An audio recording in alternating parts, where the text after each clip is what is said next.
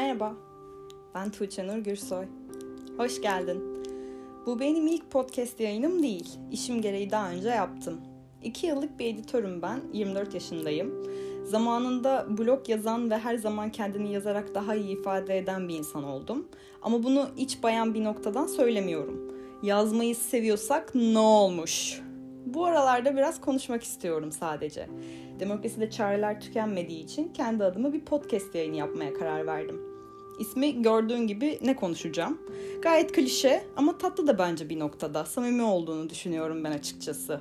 Eğer bunu dinleyen bir arkadaşımsan zaten ne kadar samimi bir insan olduğumu biliyorsundur.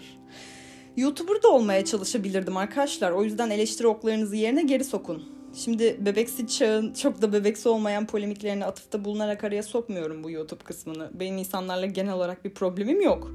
Hala yapabilen, aradan sıyrılabileceğini düşünüp kendine güvenen varsa helal olsun. Sadece ben öyle biri değilim. Şimdi ben hazırım. Eğer sen de hazırsan hadi başlayalım.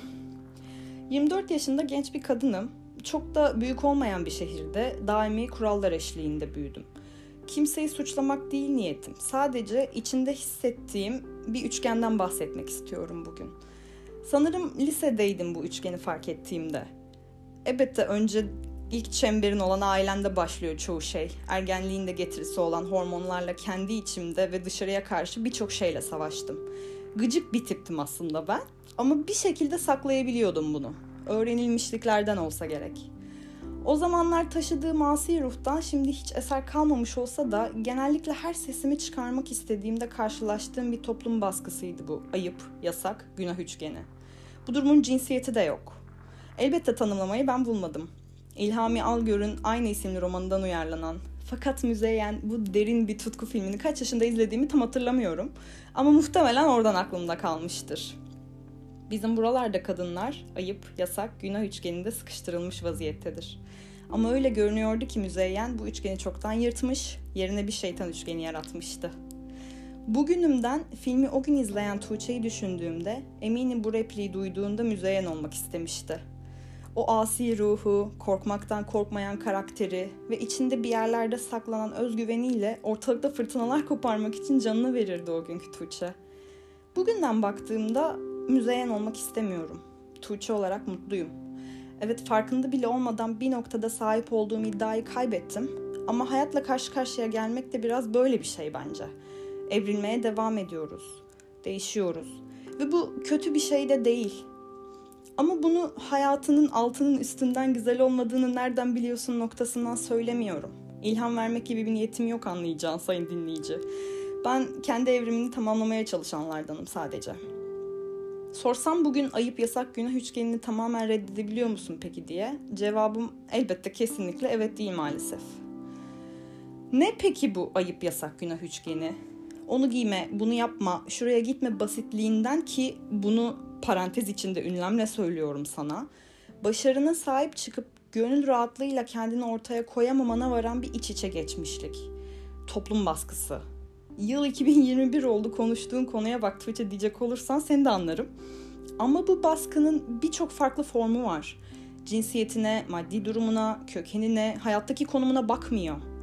Toplum kurallarının her birimizin bireysel dünyasında yarattığı içsel yıpranmayı düşününce bazen aklımı kaçıracak gibi oluyorum gerçekten. Düzen her şey midir yani? Bir de kime göre düzen, neye göre düzen? Bence herkes herkesi bir rahat bıraksın, hepimiz bir nefes alalım. Herkesin içinde olduğu bir sürü savaş var zaten. Sen karşındakine çemkirdiğinde o içindeki savaş bitmiyor ki. Buradan çıkışta toplu terapiye mi gidiyoruz? Onu da çok istiyorum aslında. Somut olarak benim sorunum şu diyerek gösterebileceğim bir sıkıntım yok ama daha iyi bir versiyonum varsa eğer onu keşfetmeme, ne bileyim kendimi daha iyi tanımama yardımcı olur diye düşünüyorum. Neyse halledeceğiz bunların hepsini. Ben bu konu hakkında bir yazı yazmak istemiştim aslında. Baya baya yıllar önce defterime not aldığımı hatırlıyorum böyle. Defalarca ama ayıp yasak günah üçgeni, ayıp yasak günah üçgeni diye. Şu an üstünde konuşurken bu tırnak içinde düzen dediğimiz şeyin beni nereden nereye getirdiğini fark ediyorum. O günden bugüne birçok şey değişti elbette. Ben değiştim. İstediğim veya istemediğim şekilde. İstediğim veya mecbur kaldığım yönlere evrilerek O yüzden böylesine içselleştirdiğim ve yıllardır aklımın bir köşesinde olan bir konu için bile iddialı argümanlar üretemiyorum mesela şu anda. İşte aslında kastettiğim tam olarak bu. O tırnak içinde iddianın kayboluşu. Bunu bana ayıp yasak günah üçgeni mi yaptı? Yoksa artık en basit tabirle sadece umursamaz birisi miyim?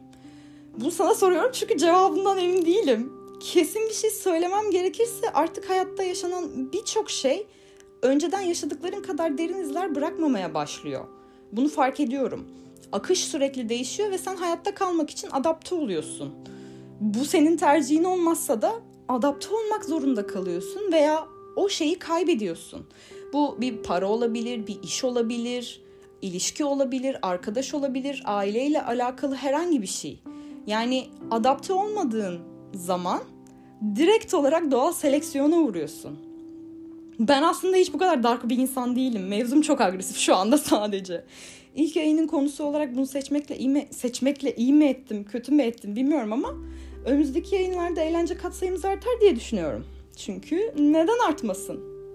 Bebeksi arkadaşlarım var mesela. Hepsini çağıracağım. Özellikle Merve Kırca'yı. Senden bahsediyorum Merve Kırca. Burası tam olarak üstüne alınman gereken nokta. O zaman ne diyelim kendimize söz veriyor muyuz ayıp yasak günah üçgenine sıkışmayacağım diye. Gün sonunda sadece kendimizden sorumluyuz. Ahlak, düzen bunlar bence çok kolay yanlış anlaşılan ve yanlış değerlendirilebilen kavramlar.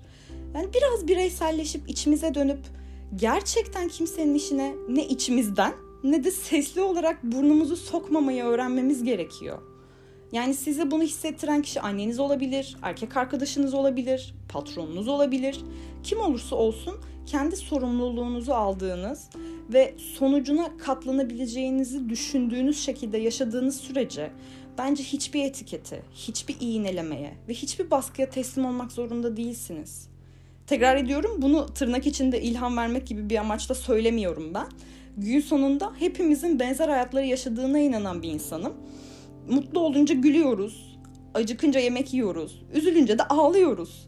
O yüzden hiçbir etikete kendimize ve çevremizdekilere yani gerek yok ki böyle birbirimize etiket yapıştırmamıza gerek yok bence. Hayat zaten özellikle şu sıralar özellikle bu civarda çok da kolay değil. Bir de biz daha zor hale getirmeyelim bence. İlk yayınımın burada sonuna geliyorum. Çok kısa oldu ben de bu kadar kısa olabileceğini düşünmemiştim. Daha uzun konuşabilirim diye düşünmüştüm ama bu konunun üstünde çalışacağım. Yine de aferin bana. Yapmayı çok istediğim ama cesaret edemediğim bir şey olduğu için şu an kendimi tebrik ediyorum. Canım kendim. Sana da teşekkür ediyorum sayın dinleyici. Umarım dinlemişsindir yani. Hadi bakalım. Kendine çok iyi bakıyorsun. Hiçbir şeyin senden daha değerli olmadığını unutmuyorsun. Bir de hoşça kalıyorsun.